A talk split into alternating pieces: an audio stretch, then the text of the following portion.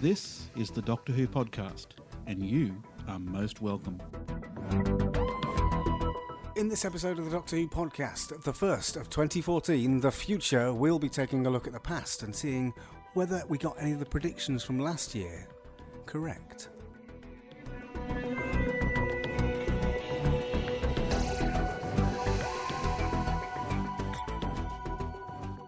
Yes, hello everybody, and welcome to another episode of the Doctor Who podcast. It's our first regular podcast of 2014. I'm joined by a brand new collection of campervan companions. As, as I keep on calling people that, I probably shouldn't. But uh, hello, Leeson, Stephen, and Michele. Happy New Year to you. Happy, New Year. Year. Hey, Will there be a debate over what constitute a campervan companion? I think you've got to turn up for at least two episodes concurrently. That's Leeson out. Um, Yep. wh- what other criteria should there be? I have no idea. Vaguely witty. I can do I can do the uh, I can do the vaguely bit. in an extremely witty fashion. But uh, I think we should probably introduce the conceit of this particular episode, and it's I think about the third or fourth one we've done now. Maybe maybe the third. I've, I've lost count. This is our annual episode where we make forecasts, predictions, well, guesses basically about what might happen in the coming 12 months. And that might be within the fiction of the show itself. So a story twist or something we try and look incredibly clever uh, by predicting 12 months in advance or something about you know uh, the show's production someone leaving perhaps or something totally disconnected with the main show itself. But before we get into talking about what we think may or may not happen this year this is the fun bit. We're going to go back 12 months. Leeson, do you remember this? When we were sitting down with, with Trevor?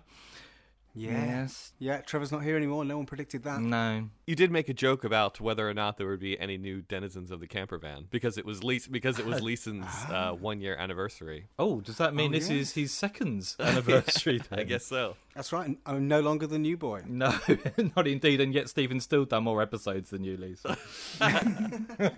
Qu- quality, not quantity. We've already established that we don't offer either of those on this show.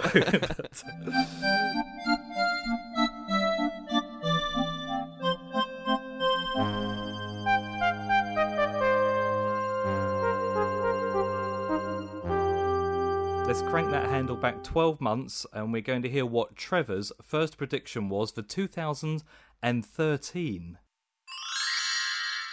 We are going to see the Paul McGann, Christopher Eccleston regeneration on screen. So uh, does Trevor get a half point for this? Because What? no, No. he did. He did. We did see a Paul McGann regeneration on screen this year, right? Which was We did, but not not into no, Christopher Eccleston. but we didn't know at that point that he wasn't going to regenerate into Christopher Eccleston. I, I think Trevor's prediction was particularly detailed. It was it was quite precise. It was going to be from Paul McGann into Christopher Eccleston. We didn't get that. We we saw Paul McGann regenerating, and we also saw John Hurt regenerating into someone with big ears, who we can assume is Christopher Eccl- Eccleston's doctor. So I would still say he was in the right ballpark, but still struck All out. right. Zero points. I think I think Trevor will be the first to to agree with that. Um, um, he would he would pick himself up on the technicality. I'm Sure, sure, yes. He would he would have to be here to defend himself, so no points for Trev. Although you know, a little bit of maybe kudos points for uh, at least thinking in terms of regenerations, but no real points. I love the fact that Trevor was thinking along the same lines as at least Steven Moffat. He was thinking about, well, could I do this? And I have absolutely no doubt, had Christopher Eccleston been able to be persuaded to come back, even if it was for the 50th anniversary, they would have used the time he had on set to record a regeneration. I'm, hmm. I'm absolutely certain of that. So at, at least Trevor was thinking along the right lines. Well, the next one we get to put Leeson in the hot seat because uh, now we get to hear what Leeson thought a year ago might happen. Christopher Eccleston will return for the 50th. And this sort of sets the tone for for my uh, predictions of last year. They they were they tended to be more aspirational than um, than feasible. Well, by aspirational, you mean wrong. Um, well, I, I was being hopeful and optimistic. I remember this at the time, but I, I haven't gone back and listened to the entirety of our um, 2013 predictions. But I seem to remember that you were, yeah, you were aspirational and you were hopeful, and I think we all agreed and we shared your desire to see Christopher Eccleston return. But I don't think anyone really believed it would happen, did they? I did. I did. I mean, I'm a, I'm a hopeless. I am a hopeless optimist. Well, I was back in the 2013, uh, 2014, the future, uh, and now I'm coming to look back at all the mistakes I've made. Uh, I, I, I've become a bit more, a bit more a pessimist. So how disappointed were you then when it transpired he wasn't going to be coming back? It, it's funny. I, I, I, I was a little bit disappointed, but, uh, but I wasn't shocked at all. I kind of hoped that that there was a God, but uh, I'm not gonna isn't. lie. I, w- I was still hopeful right up until uh, they they cut away on on John Hurt's regeneration. Like I really really thought that we were gonna get just a couple seconds because it wouldn't have been much for him to film just a couple seconds cameo just to show up and so I, I'm I'm with you, Lisa. And I really really thought it was gonna happen, even though. You know, my heart said it wasn't when I was sitting there in the, the in the in the excuse me cinema. I almost said theater. uh, I thought it was going to happen. So I was I was the same, and no doubt many others were. Uh, I was I was thinking it, we, we're going to get it, we're going to get it, and we almost did, and then we didn't. But then we got straight afterwards. We got we got Tom Baker, and I wonder whether that was a conscious decision on Moffat's part that everybody's going to be wishing for it, and at that point they're going to be a little bit deflated. So let's then give them Tom Baker. I'd have traded Tom Baker for Christopher Eccleston. Yeah, yeah. if, if, if it was if it was trading cards, then yeah, a Baker Yeah. would beat an Eccleston, wouldn't he? No, I, I think so definitely. But we, we did get Eccleston in the Day of the Doctor. I think there's at least a, a shot of him. I think he may even be mm. saying He, something. he does say Yeah. he does say for for my next trick it's a it's it's reused footage. You see his eyes when John Hurt regenerates. I have a freeze frame of it. It's very much Eccleston. Yeah, I agree. I agree. And I remember people at the time debating whether or not, you know, it was supposed to be Eccleston or whether or not it was still up for debate as to whether he was going to regenerate into another unseen doctor. But for me, sitting in the BFI, uh, of course, with, with you, Michele, there was no doubt in my mind that was supposed to be Eccleston because there was a collective when it cut away. In, indeed. So, Lisa, the lesson is that if you had said the ninth Doctor will appear in the fiftieth, we might have given you uh, some credit. But uh, Oh. but but as you s- as you say, it's a harsh world. Yeah, and this is what I mean about 2014. It's it's got off to a really bad start. Okay. right, let's move on and hear our. Oh, this is me, isn't it? This, this is my first prediction of 2013. I'm going to predict that we will see the classic TARDIS console in a new episode of Doctor Who in 2013. Now, I think I get a point for that. Wh- when did we see a classic console? John Hurt's TARDIS Um, Um, no, in Day of the no. Doctor. Nah. It's basically Eccleston's No. TARDIS, but a little bit newer. In fact, they use the same set. No, it's nothing It is. like It's got it. the nothing the, like the, it. the the uh, the the console. The the center console is almost exactly the same. Oh, okay. Ugh, okay. I suppose I did say TARDIS console, didn't I? You did, yes. If you'd said if you said roundels, Roundels. Yeah. you would have been all right. Uh, well, I, I have to admit, I meant to go back and rewatch this and didn't have the chance. When all of the doctors show up in their TARDISes to to aid in the defense, did we see any of the doctors at their TARDIS consoles? I think we saw them in little roundels, you know, CGI roundels with their face, and they happened to be in the TARDIS. What about uh, name of the doctor when Clara was going back and assisting all the doctors? Anything there? I, I, I appreciate you digging deep here, um, but Yeah. I, I, I don't, th- I, I, I don't think so. I'm, uh, in all fairness, the reason why I made that prediction was because I was pretty certain that they wouldn't invest a whole load of money redesigning or building a brand new TARDIS for an adventure in space and time and not use it in either Day of the Doctor or Time of the Doctor, as it turned out, a Christmas special. But they did. they did. It's it's plywood and paint really, and and considering how much it was used in Adventure in Space and Time, I'm sure it wasn't a huge part of the budget. So, and it's a great display piece in the Doctor Who experience. Um, it's it's so beautiful up close. I mean, with all those lights flashing that actually worked this time, and the amount of care that that had to go into it uh, to, for it to look just right, and uh, I, I don't know. Watching it in HD as well, it had to it had to be vastly superior than just a lump of wood and a bit of paint. I, I, I think it was uh, I, I think it was a wonderful prop. I I mean, irrespective of how much it cost. I, I would love to have seen it feature somewhere in the main show. Yeah. It's, it, it seemed like a shoe in that one. I mean, I, I, I kicked myself when you came out with that one because I thought I thought that was a, I thought we'd be sitting here now in, in twenty fourteen, and, and you'd be, you'd be getting the balloons out. But, um, Well, I gave myself a little bit of a get out clause, frankly, as well, because I think I seem to remember saying it was Ian who gave me the idea, so Ian got it wrong. So, oh, nice. We're cutthroat here in the camper van. Anyway, so so far then, what, what's our point status? We've all got zero, have we? Uh, yeah. yeah, we're um, This is just like a DWP quiz. No, no TARDIS console, James, but plenty of zero room. oh. yes. Well, let's see if we can't jettison some of that zero room. And talk about Trev again, because it's his prediction that comes next. We will not get an explanation for the exploding tire. Now, it is rather difficult to decide whether he got it right or wrong, isn't it? It's it's, it's a really grey area. Wait, here. no. How's it gray? We got an explanation. it was. It was. Kovarian blew it up. It was her first attempt. That was irony, Stephen. Oh, sorry. I don't understand irony. it's a bit like bronzy and silvery, but just made of iron. But I because when when when when James questions the the, the TARDIS exploding the the the answer for it, I still don't think he fe- he's satisfied with the answer. That's why. I'm I'm not dissatisfied with it. I, I, I do feel that it was really tacked on. It, it it felt like those two lines of dialogue were in Time of the Doctor purely because Moffat wanted to just keep this small faction of fans quiet by saying, you know, yeah, all right, he has provided an explanation for it. I don't really think he had any intention of explaining it in the first place. I think he either forgot about it or um, he he just thought, well, it's you know, it's three and a half years ago. No one's going to Well, remember. no, he said in he said in DWM he didn't understand why people kept asking that question because he thought it was obvious, and so he felt that he had to go in and answer it because he thought it was obvious, but other people kept clinging to that question.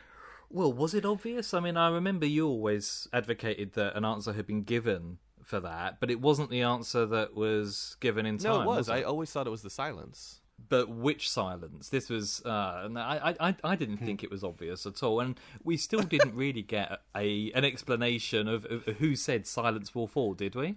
In the TARDIS in the Big Bang. No, I never, I never. yeah, I don't know that. that we got an explanation for that either, but um, Uh, so not all loose ends Yeah. were tied up then. See, I was hoping that, that, that it was Christopher Eccleston, but uh, I was disappointed. yes. Although with ears like that, silence will never fall. Speaking of disappointment, Leeson, do we want to go on to your next prediction? oh, oh, oh. Um, yes, go on then. Um, yeah, um, low-hanging fruit that uh, that uh, turned out to be wax. This one. We're going to see another Doctor Who spin-off, uh, and I think it will be a, a Paternoster spin-off. I, I'm quite pleased you are wrong on, on, on this occasion. I think I, I don't think the Paternoster gang have got what it takes to carry an entire series, whether it's a children's series or um, a more adult theme. Um, I mean, clearly, clearly you're not right, so there's no point. There's just no point. If, no, there's no point. If there ever was going to be a spin-off from the main show, now I think this would be it. Yeah, I think I said I said at the time that it, it, it I think it would fill the, the Sarah Jane void quite nicely because it's uh, it's investigating uh, interesting characters. I mean, but it's almost famous famous three, isn't it? I, I think it would as well, and I think with the the the recent uh, Blue Peter competition for their Sonic gadgets, I think that I, I think there's still some hope there that it that it might happen, but I'd hate hmm. Steven Moffat to spread himself thinner. If we're going to be going, and all, all suggestions are that, that we are going a, a little bit darker, a little bit more perhaps, perhaps adult, then maybe there is a there is a gap now for, for something that's a bit more sort of child orientated. I don't know. I mean, I think they could quite easily do it, but if you haven't watched Doctor Who, then how much of an introduction would you need to these individual characters? I mean, I, I have a feeling they would fall into this category that, that's so common within film. Now, I mean, do you remember back in the 80s when Arnold Schwarzenegger decided that he'd finished with all of these action hero films. He, you know, he was Commando, Total Recall, and he says, right, no, I'm now going to go into comedy. And I'm going to start appealing to to younger children, and you kind of got films like Kindergarten Cop, and there, there were a few others as well that were clearly aimed at a younger audience. But because Arnie was in them, there was there was also some kind of adult humour in there that was was completely inappropriate. So as a result, you basically had a, a film that appealed to no one, a no one particular audience. And I wonder whether or not the Paternoster gang would kind of be like that. I mean, the people within fandom who really like these characters generally champion the subtext in the writing and all of the subtleties that children would miss. So would you just drop all of that if you're going to put these characters into a uh, their, their own show? And would they still maintain that interest? Are they interesting enough without all of the adult intrigue that uh, Moffat writes for them? No, I think you'd have to keep have to keep that because I think think it's integral and um, and it's all part of uh, bringing parents and children together around the telly. Uh, I've got a little kiddlywink now. Uh, I watch some of the stuff that I used to watch when I was a kid, like Danger Mouse, for example. Now I know why my mum sat and watched it with me.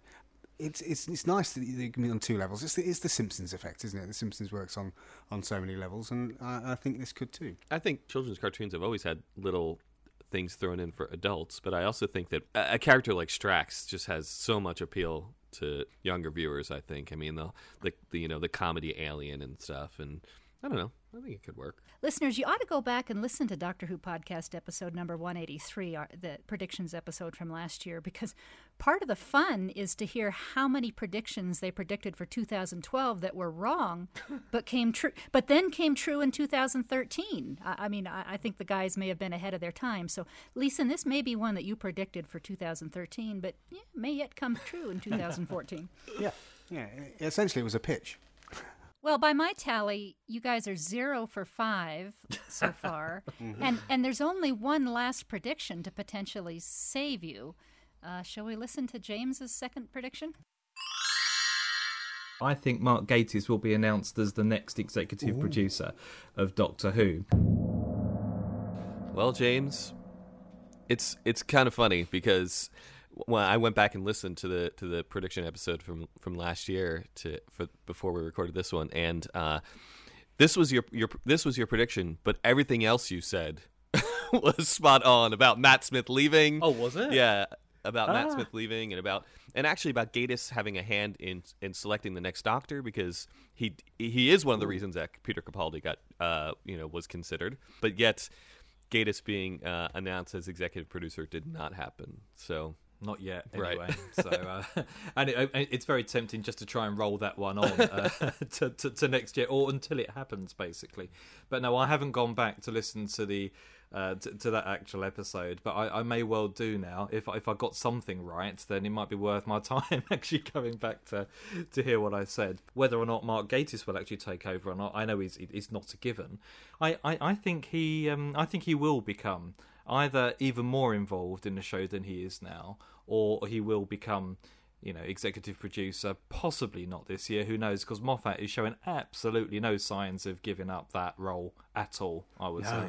no, not at all. Yeah, he's um, yeah, he's got a firm grasp on it, and, I, and I'm surprised. I was expecting him to sort of sort of fade out, but he's showing no signs. I mean, he's announcing series nine details, or, or that, that it's not going to be, or that there is going to be one, and it's not going to be split. So, yeah, he certainly seems to have his eyes way off in the distance. Do you really mean season nine there? Have I mm-hmm. missed something? Yeah, yeah. Oh, oh wow! Mm-hmm, yeah. Mm-hmm. So season nine is confirmed. Oh, yeah. Oh well, I was going to have that as my prediction. Season nine, I've got that right. I've got a point already for next year. Season nine is going to happen. oh well. Well, let's see if we can do any better this year. And uh, as we prepare to embarrass ourselves again in 12 months' time when we come back and review this.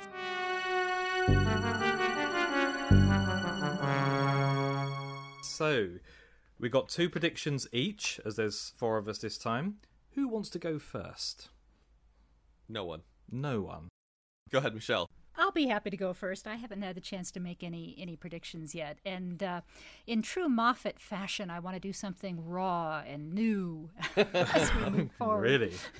Okay. Those are his words. Oh, You need to read up, James. But uh, no, uh, n- no, only in that I, I want to make my first prediction before any of you steal it from me, and and and, and but it is a little um, tangential to some of the kind of predictions that you've made in the past. So I want to actually make a prediction about Big Finish uh, as re- as relates to uh, the TV series, and and it's this. Now that Audio Go is no longer a functioning business. My prediction is that sometime during this next year, Big Finish will announce that they have negotiated the rights to produce dramas featuring new doctors. now you said you didn't want to have your predictions nicked. Well, you just nicked one of mine. Um, it, it, wasn't exactly like that, and it was a kind of reserve prediction anyway. But uh, but Random House have picked up the, uh, the the rights from Audio Go already. That's that's that's going that's going ahead. However, So, so am I wrong already? Not not really, not really. All they've done is picked up what Audio Go had already got planned. Um, but what my prediction was, and again, this is very very similar to yours, is that Big Finish will end up. You know, the, the, the license will be relaxed so that they can start including modern Who within their dramas or references to it at least. Steven Moffat has even made statements about how he left gaps in the characters' stories so that Big Finish would have plenty of room to, to house new Doctor stories. And, and uh, I just feel like with some of the transition that's happening now in that in that business, the end with the high profile that they've enjoyed in the past, uh, you know, since the anniversary, uh, I think this may be the year. They, they may not get to the point of producing them, but b- where we at least hear that they are. He going told to. Matt Smith. We we saw him at the at the Excel. Well, you can go off and do the audios now. You know, you'll you'll still you could still do that. I, I think I remember. No, I don't know whether or not it was Moffat just not having a clue about the licensing conditions, but I, I like the fact that he seems open to the yeah, idea. exactly. Now, I, I- remember, I mean, you, you- you look at what um, Russell T Davies has said relatively recently, and this is something that I have read up on, Michele, um, where, where he was talking about how the show came back in Doctor Who magazine, and he deliberately didn't tell Mal Young that Big Finish existed because he knew Mal Young would absolutely can Big Finish straight away. And, uh, you know, so there, there was at least some very, very clear demarcation uh, taken place in the early part of Doctor Who, whereas the current executive producer is starting to talk about, you know, we'll just go off and do some 11th Doctor audios. uh, you know, I'll even further say I'm not talking about audio books where, where they're just narrating. Yeah, yeah. They've already done that. They've done that for Audio Go. I'm talking about drama uh, where there are multiple characters in character, you know, creating a story. So mm, we'll see. I'm wondering who, who would do that, who would be the most likely. I suppose it would be Tennant, wouldn't it? I think Tennant or Smith. Smith?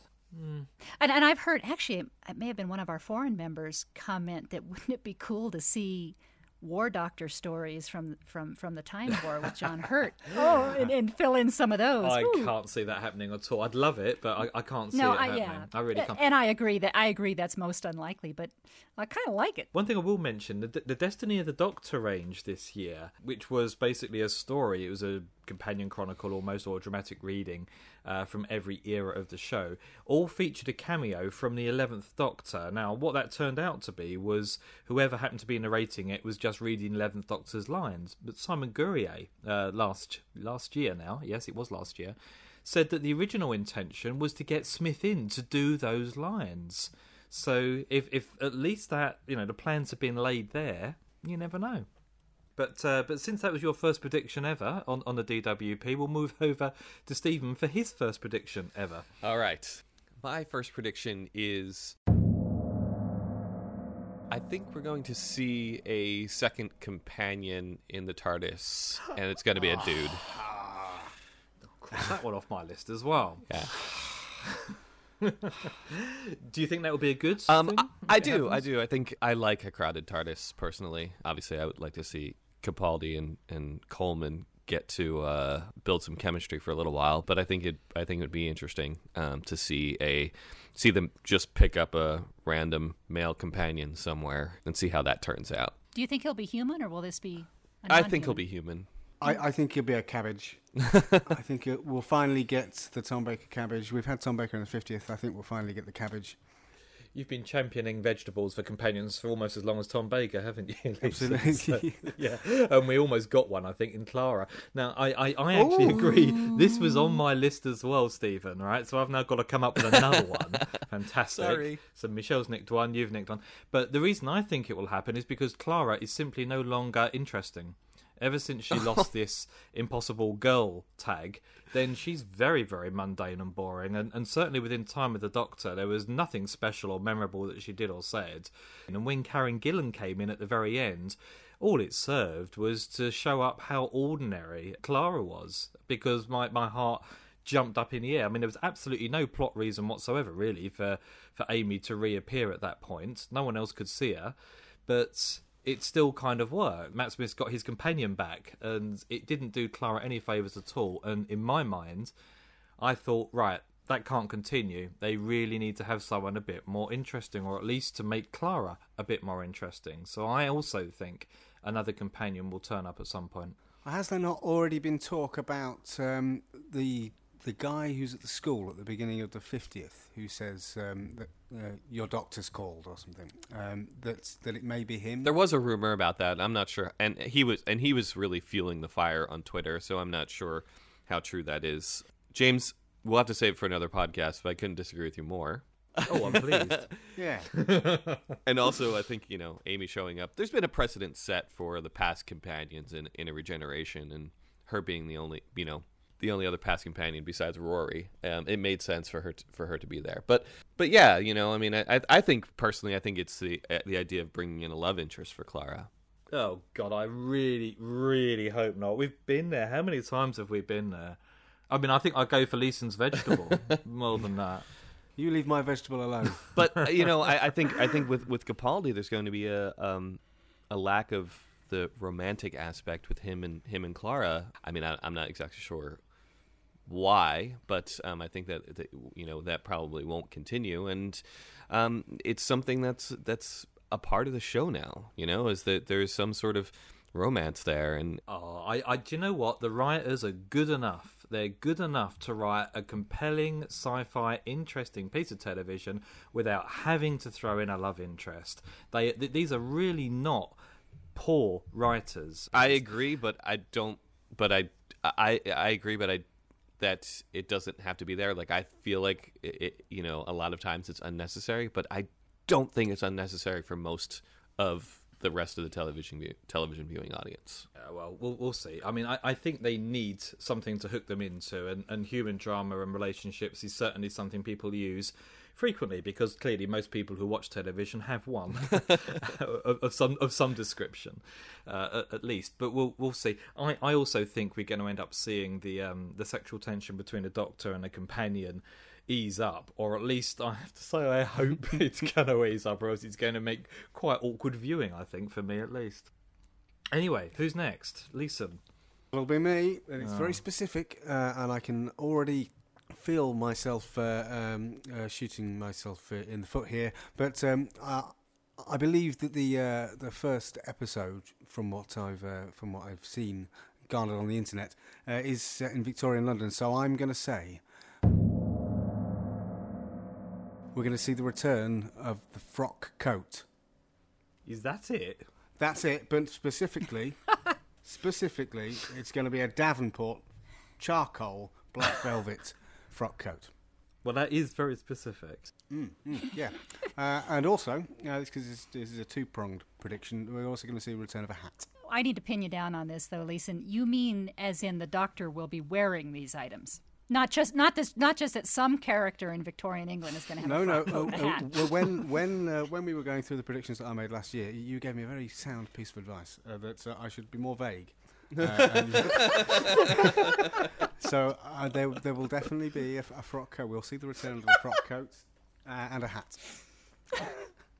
Uh, no, I, I think I think what we'll get is is a is a frock coat, um, possibly charcoal grey uh, or black, and uh, it'll be a soft gambler hat. I think is, is the one that they would go for, very similar to what Pertwee wore to start with. basically give him Jon Pertwee's initial costume. I think Capaldi would carry that off brilliantly. Yeah, th- this is what I'm, I'm envisioning. That that sort of uh, dashing. I think we'll we'll have a dashing doctor. I'm not commenting on costumes. I say it too much. Well, you, you you've got to bear in mind, right, that Stephen is basically synonymous with Matt Smith's costume. Are you going to stick with the Eleventh Doctor costume, Stephen, or depending on what Capaldi wears, might you regenerate also? That's a good question. I have not decided yet. So I, I might I might uh, try a Capaldi costume if I like it. You want to get in there, get that frock coat, coat quick because uh, as soon as he starts wearing it, they'll go up in price. So get one now. I remember that when um, Matt Smith wore was it a Paul Smith Yeah. shirt? I think in the eleventh Yeah, hour, yeah. and you know a shirt that you could have got for thirty quid uh, prior to that airing suddenly cost about eighty five pounds, and then by the next series he was wearing a different shirt. Yeah. So- they even uh, released a replica, didn't they? They did. Which They is even more re-released it, and yeah, and it was not as good. Well, that's the problem with the costumes in general is that they they plan the costumes out so far in advance that by the time we actually see it on the actor, it's been on sale and sold out. I have a feeling that's the same is going to happen with with Peter Capaldi's costume if if what I know about it is correct. Oh, there we are. You see a bit of intrigue there, listeners. Okay, well it's down to me now, isn't it? It's my first prediction, which is going to be tricky because you two have nicked both of the ones that I had before. But uh, there, there was another one knocking around in the back of my mind, and uh, I suppose this is a bit of a gamble, and it's going into the um, the fiction of the show a little bit more as well. But I'm going to stick my neck out and say we are going to see an episode set on Gallifrey this year. And uh, we, we all know that Gallifrey is going to come back, and it's just a matter of when, I think. It, it's been referred to too many times. We now know the Doctor didn't commit genocide, he didn't kill all the Time Lords after all. So, how long is Moffat going to leave it before he starts writing a story that's either focused all around Gallifrey or set exclusively on it? My guess it will be at some point this year, possibly at Christmas. I hope you're right. I actually wondered with Time of the Doctor whether that was all we were going to get from Gallifrey for a, for a while. You know, was that it, and then we move on and kind of ignore Gallifrey because he can't speak his name to encourage them to come through. So maybe there'll be another solution. But, but I wonder. I hope you're right. I'd like to see that.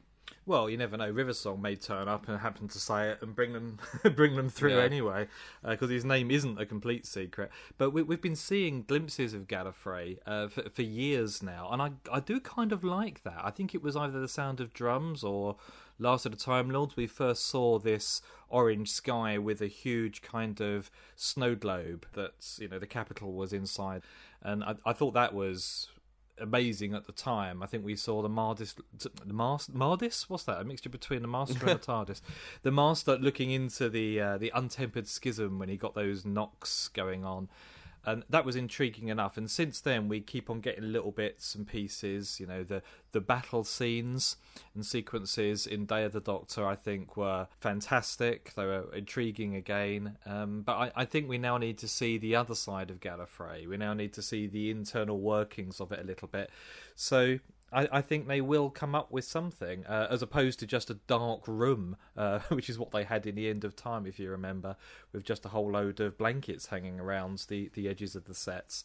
I think we'll see something a little bit more substantial than that. I think it would be really, really interesting. I'm not sure we're going to get back to Gallifrey that soon, but I think it would be.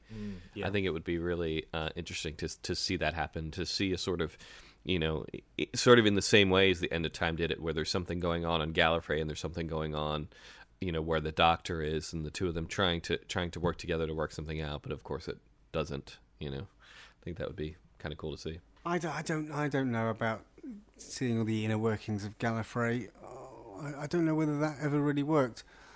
Uh, they always come off as being a bit dull. Oh, I I know what you mean. I, I don't mean all of the internal politics and, and so on that we saw in Arc of Infinity and Invasion of Time and stuff like that. But I think we'll see Time Lord Society as it is now in the 21st century. So you know, we, we saw a little bit of that in Day anyway. We saw you know children. The whole the whole premise of this entire story was the fact that there were X number of children on Gallifrey, and and, and the glimpses that we saw, they seemed like they were living in, in families and so on. So that kind of society, I think, will possibly be examined. It won't be this the stiff political intrigue that some of the previous Gallifrey Gallifreyan stories uh, were, were like. Hmm. We'll see. We'll see. Anyway, Michele, number two, or prediction number two from you, please. I predict that Peter Capaldi's take on the Doctor, portrayal of the Doctor, will be a huge hit with fans of all ages and genders. I think that is the most wildly optimistic prediction I've That's- ever heard. Funny. No, no. Now, I'm not. I'm not saying every single person. Obviously, there's always going to be outliers. But I think, generally speaking, and I'll let you guys be the judge next year. I, I think the the majority of fandom, irregardless of of you know what category they fall into, will will really like Peter Capaldi's. So do you think he'll be more successful than Matt Smith was? I think it depends on the writing and the direction of the show. Now, hang on, isn't that a bit of a contradiction then? Well, at, well, okay. L- well, let me see. And I do want to make a distinction. I think people will love his performance portrayal, but that doesn't mean people will necessarily love the direction of the show or the stories themselves or the story arcs. I, I'm not predicting that. And, and I think there were a lot of people who felt that way about Matt Smith. I'd put myself in that category. I enjoyed his performance as the Doctor. Uh, I struggled a little bit with the direction of the show. And I'm making this prediction specifically because I know I've heard out there people who are concerned that this older doctor isn't going to appeal to, to a broad Yeah. fan base or the entire fan base. I think that I think that I think they're wrong. I guess is the easiest way Well, I can I. I am definitely one of those individuals. I, I think, and I've always said this. I think I think you're wrong. well, we'll wait and see, won't we? But uh, I, I, th- I think Capaldi's casting is novel, inventive, and as far as I'm concerned, it's fantastic. But I think it will have a limited appeal to people who aren't into the show as much as we are. I think there will be a novelty value, and I think it will wear off. And I think people will. I mean, I mean just listening to. Ian's Ian's son, his, Alex's wonderful review of Day of the Doctor. He looked at John Hurt and you know, he was a bit old. And this is out of an eight year old's mouth who's not been set up or prompted by Ian in any way, shape, or form. And I think that is a typical reaction. And, uh, Yeah, but my te- my ten year old is ecstatic, and and you know what? Actually, James, I'm thrilled to hear you predict that because based on your track record, but we, we, we should wait and see. And I, I it's just that I hope I hope I'm wrong anyway. And ultimately, if I like Capaldi, I'm not really that bothered about anybody else anyway. See, I, I think what we'll get is is is the kids will embrace it as children do, change, uh, and they will think it's, it's as wonderful as it ever was, and it'll be us that are grumbling uh, and going, "Oh, well, I, I, I'm not really sure now. We've now we've got it. I don't know about the new direction. I don't like the new titles. And what have they done with the music? I, I think we'll be it'll it'll be the diehard fans that that will be grumbling, uh, and the kids will just take it in their stride. Is that one of your predictions that diehard fans will grumble about Doctor Who? because I want because I want that one. No, not not diehard fans, just just fans. I'm keeping it vague. Keeping it vague. Keeping Pe- it vague. people, pe- people will people will moan. Oh well, yes, yes. Okay, Stephen, what's what's your second prediction? I'm gonna. It, it's sort of a almost a piggyback off of your prediction, but I think that we we will see the return of the Master. Oh. Wasn't that one of Leeson's last year or the year before or something? It's going to be one this year as well. I don't know. um, uh, it was it was one of his unofficial unofficial predictions, but he, he said it. He Ah, and it was that or played by Sherlock Holmes. yes, played by someone, Bene- Benedict Cumberbatch, and I I, I don't um I don't think we'll ever see Benedict Cumberbatch in Doctor Who. I think I think now that we know that Gallifrey survived, um, and we know that the Master went back to Gallifrey with his special electricity powers and Timothy Dalton, there is a, a definite chance that the Master is around and kicking somewhere. So I think that uh, I think that we'll see the return of the Master. do we know that he went back to Gallifrey? You may have picked up on something I missed. End of time, I think. So, Yeah. yeah.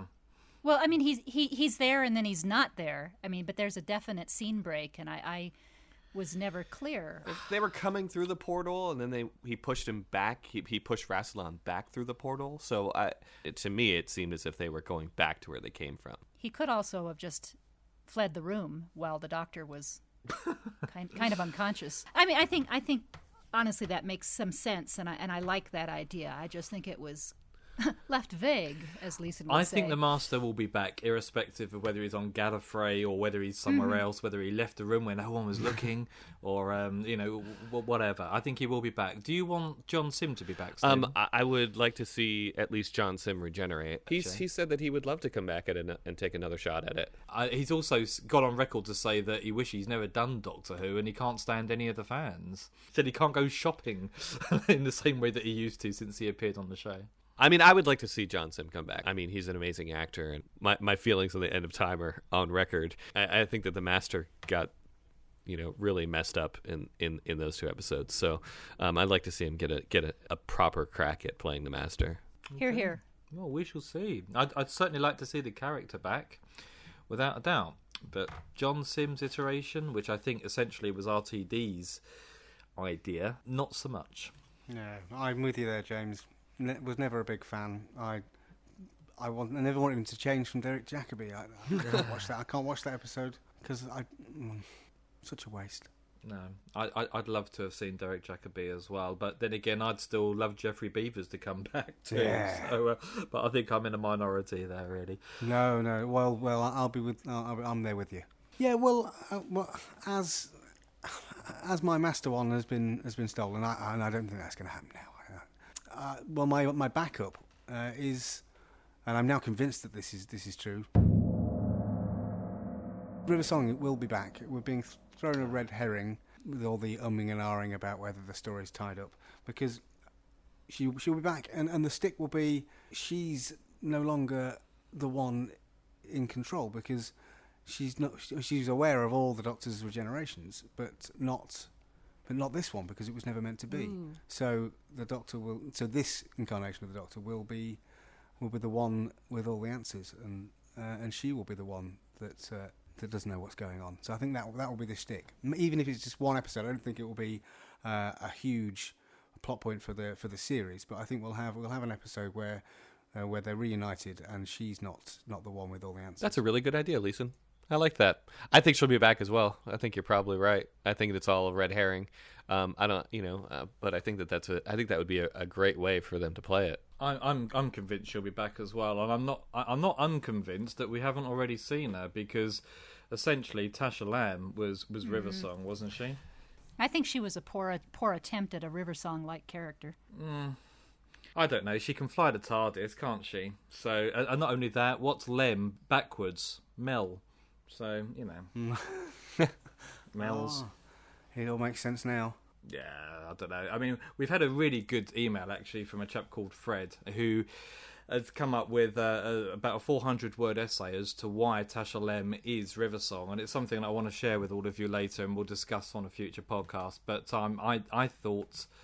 It, it, it felt to me as though Alex Kingston wasn't available, so they decided to give it to, to, to somebody else instead, and just dressed them up as Tlotoxls in uh, in the Aztecs. But, I think uh, there was a little bit of that, and then I think, and then I think Moffat was like, "Well, okay, so it's not River Song, so I guess we can turn this person into a, a Dalek as well," and that's how it got re- how it got rewritten. Yeah, well, I'd, I'd like to see Alex Kingston back, and in all honesty, there's no reason why she can't be. It doesn't have to take, uh, you know, huge amounts of creativity from the writer's point of view. I mean, you, you could meet River Song at a different point in her timeline. You know, that's possible. And who's to say she's even dead anyway? Uh, in in Cal, you know, why couldn't she be restored? She's already featured in. What was it? What was the last of the Doctor thing? It was Name of the Doctor, wasn't it? Where that and that was set after Silence of the Library anyway. So Or maybe she's forever destined to, to pop up as that kind of Obi Wan Kenobi ghost and just, just be there whispering um, whispering advice in his ear. yeah, You've left the gas on. My my last one is a big finish prediction as well, and I think now that we've seen the Eighth Doctor regenerate into the War Doctor or the real Ninth Doctor or John Hurt's Doctor or whatever you want to call him, I think that opens up a whole new storyline for for Big Finish because they retain the right clearly to come up with brand new Eighth Doctor stories, and so there's no reason why they can't they can't come up with the stories that led the Eighth Doctor to that spaceship we saw in Night of the Doctor. And I think possibly this year, whether or not we'll actually be able to listen to the plays, they won't come out this year, I don't think. But we'll hear some kind of announcement. There's, there, there'll be, I don't know, like a um, a series of, of, of stories that lead clearly into Night of the Doctor. And I'd argue that they've already started down that path. Certainly with some of the Dark Eyes series, I th- eh, eh, well, even the things leading up to it, Lucy Miller and To the Death, they have put the Eighth Doctor in circumstances that would make him darker and uh, kind of would lead that way. In fact, it, it would have been leading very nicely into him having to do the things that the War Doctor did. Uh, recently read a, an interview with Moffat in Doctor Who magazine from a, a month or so ago, and he was talking about his plans for, for the 50th. It sounds like he kind of disqualified Paul McGann in his mind from being the War Doctor fairly quickly. He, he had a comment that Paul McGann's Doctor was too much like the Tennant Doctor and the Matt Smith Doctor that they they would they wouldn't play off each other, and, and, and part of the idea being young and and charming and and uh, appealing in that way. And I, I'm not sure I buy into that, particularly based on the arc that he was going through in uh, in Big Finish. I think it would have been really interesting to see the Eighth Doctor get to the point where the only thing he could do that he felt he could do was to, to commit genocide. And and um, I, I love John Hurt's performance, but I there's still a part of me that'll always wish it had been Paul McGann. Yeah, I, I'm, I'm with you completely there. I, I, I think um, what we've seen is Moffat top off a run of dark stories for the Eighth Doctor, but it doesn't mean that they lead directly into them. I think it now adds a little bit of credibility to the Big Finish companions because we've seen the Eighth Doctor talk about them on screen. And therefore, Big Finish are not going to be thinking, "Oh, you know, we're just going to leave it there." They'll think, "Wonderful, another new series that we can we can write and sell to fans." And let's face it, we'd all lap it up. And I think rather than have what we can assume is leading to Night of the Doctor, we can have something much more overt. So, up. are you saying? And, and I just want to clarify that um, there, the possibility that Big Finish will actually be able to reference the Time War. Yeah, and, and- again, that goes back all the way to Michele's first prediction, really. I, I think that there's going to be a blurring of the boundaries between classic and new Who where it, where it comes to Big Finish. And I think we've seen the start of that with Destiny of the Doctors. Three of us uh, on, on this show were at the ExCeL uh, this year. Everybody was talking Big Finish. Tom Baker was, Moffat was, everybody was talking Big Finish, and I don't think the production crew are going to see Big Finish as a detraction from the main show anymore. They're using it to promote the show even more, and if Big Finish can come that or become that marketing arm, then there's absolutely no reason why the two can't mix together. I mean, I, I agree. I, I think that I think that Doctor Who is, um, you know, lots of franchises have their expanded universes. Um, I think that uh, I, I think that Doctor Who is the one franchise that the, the main the main show and Big Finish can do that so easily. You know, um, I mean, because the show can be anything, and it's about time travel, it's about going anywhere and doing anything, and the two don't ever have to contradict each other and the fact that Doctor Who doesn't have any real canon anyway, because it contradicts itself over and over again all the time. So, uh, you know, hope that you're right. Hope that they do they do lighten up. You know, um, and it would be nice to, to finally get the, the Time War at least referenced in, uh, in in Big Finish in Eighth Doctor audios. I think it will become much more of a you know a single universe or Whoniverse to use a horrible word. You'll be able to picture the Big Finish plays happening in the real world officially, so to speak. It's interesting. Recently, a couple of weeks ago, I, I, I met Paul McGann. He came to a local theatre and did a Q&A thing. It was only about 100 people. It was a nice, Oh, wow. uh, I- intimate uh, thing. He was. Um, uh, they showed one of his films, Withnail and I, and uh, he did a two-hour Q&A. He was, he was wonderful, and he spent loads of time chatting with everyone. But uh, talking specifically about Big Finish and uh, and the little minisode that he did, uh, he he actually said that he, he he could never envisage his Doctor being the one that that was in the Time War. So when, when it actually came about that, uh, uh, and you know, circumstances meant that John Hurt had to be drafted in to be the Time War Doctor, he said that he thought that worked really well, and he was so so chuffed to be asked back to do the um, to do the minisode, and it was Oh, quite yeah. quite nice to hear him talk about. I mean, I mean, incredible professional guy. He was. I mean, he he'd known for about seven months that uh, that he would do it. Moffat rang him up and said, "If I wrote it, would you do it?" And he said, "Yeah, yeah, work permitting." uh, and um, they drove him up to uh, to Cardiff, and about three in the morning they shot this. So th- they'd finished um, shooting the 50th anniversary uh, anniversary special, uh, and then they had sort of a few hours tacked on, and he was uh, he was um, taken to the studios uh, the dead of night. given the script, given the costume, and then it took about three hours to make. Uh, literally, he hadn't been sent the script beforehand. Uh, they were just winging it on the day, uh, and that just goes to show what a what a cracking actor he was. Uh, and he was so pleased that the Big Finish canon and the companions had been recognised. It was so nice to to see him talk about it because he's very very fond of the of the parts, and Yeah. he'd always he'd al- he actually said he- he'd always um, assumed that his doctor didn't count because of something that was in. Uh, he, he gave this as, a, as as conclusive proof that Rusty Davies uh, in Queer as Folk, which was a, a program he did prior to doing Doctor Who, there's a scene because there's a couple of guys that are into Doctor Who, uh, and they're having a conversation about Doctor Who, and uh, uh, they're reeling off the doctors, and one of them says Paul McGann, and the other guy says, "Oh, he doesn't count." And he said, "Well, that's Rusty Davies." So I've always assumed that, that I didn't count. So it's nice to feel now that I do. And, and, and do, you- do you remember shortly after Night aired, there were online petitions. Let's get two series of Doctor Who running. We'll have the Paul McGann series and the main series. Mm. You know, despite the fact that clearly there's no way Doctor Who or, or um, the BBC are going to suddenly fund double the amount of episodes, but the, the, the desire and the appetite for more Eighth Doctor was was clearly there. And I'm absolutely certain that Big Finish's servers were pushed to breaking point shortly after with people downloading Paul McGann stories. Uh, and also, uh, Paul, he was very pleased that uh, because it was on the verge of being leaked, it was it was meant to come out on the day. That's on, right. On the, on the Saturday. Yeah. And um, because it had to come out a week earlier, it was, it was almost a fortnight early. It was, it was quite a while. Uh, he said uh, he was very very pleased that it had it had a whole week to run on its own, uh, and uh, he was he was really really charmed and and, uh, and pleased that it had done so well and that that it had had that little. Um, Sort of seven days uh, on its own to fly, and he kept looking at YouTube and looking at the uh, the hits going up. So, w- w- when does your interview with Paul McGann come out then, Leeson? Well, do you know what? I, I, I did have a bit of a natter with him, and it, just, it didn't it didn't occur to me because we weren't there for, for Doctor Who. We were there for Withnail and I. Yeah, and, and then I came away and I thought I sort of thought I've missed an opportunity there. I did get a picture.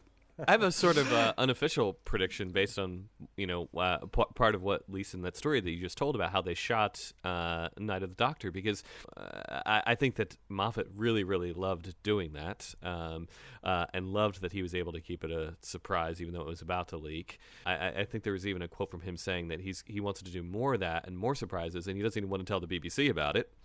So basically, he wants to shoot shoot more things like that, guerrilla style. Basically, you know, we've got a few hours, we've got a script. Let's get let's let's get some cameras rolling. And I, I think that with this huge gap that we have before us now, waiting until the uh, the autumn to see the next series of Doctor Who, that we might get some um, some some mini episodes uh, sprinkled throughout the year. No, it, it's certainly a possibility, and I, I, I know that the BBC were absolutely gobsmacked by the amount of downloads or the amount of views that uh, Night of the Doctor got. But people always underestimate the popularity of Doctor Who, no matter who's involved in it. But anyway, gents and Michele, we've been talking. We've been talking for far, far too long here uh, about what might be and uh, what most certainly won't be. Um, and, and I think we've set ourselves up for a nice collective fall this time in 12 months' time. The fall of the Doctor. The fall of the Doctor Who podcast. There you go. We're not predicting that, listeners. Not just yet, anyway. But uh, but we've got loads of exciting stuff coming up uh, over the next few episodes. We've uh, we've got Stephen Elston coming back now. He he was uh, on the show last year. I can't remember now how long ago it was, two three months or so ago. Watching the Seventh Doctor era for the very first time and recording his comments with me and Ian. Now it transpired he hadn't seen a Trial of a Time Lord season either, uh, so we've put Stephen through that as well, and we've recorded a few little sessions there as well. So that will be coming up very soon. Michele, you've been chatting with Ian about Paul McGann. Indeed, we'll be uh, looking through at least the first couple of seasons of Paul McGann. So lots of stuff coming up and a whole load of other stuff that we haven't thought of yet too, I'm sure. But in the meantime, or at least for the next seven days, I think the only thing that's left to say is goodbye in unique and inventive ways. Goodbye. That was neither unique nor inventive. I predicted that would happen. Farewell. Okay, the new. Later, skater. I chose to do that goodbye in my own accent. Oh dear. We'll speak to you soon, guys. Bye for now.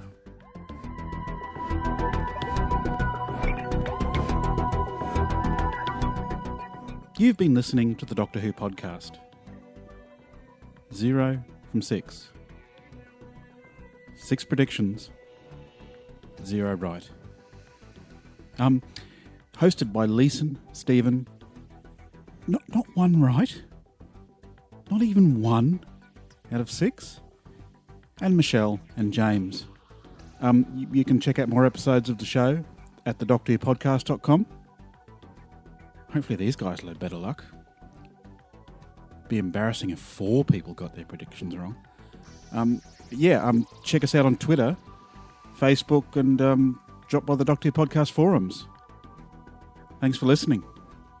Better luck next year.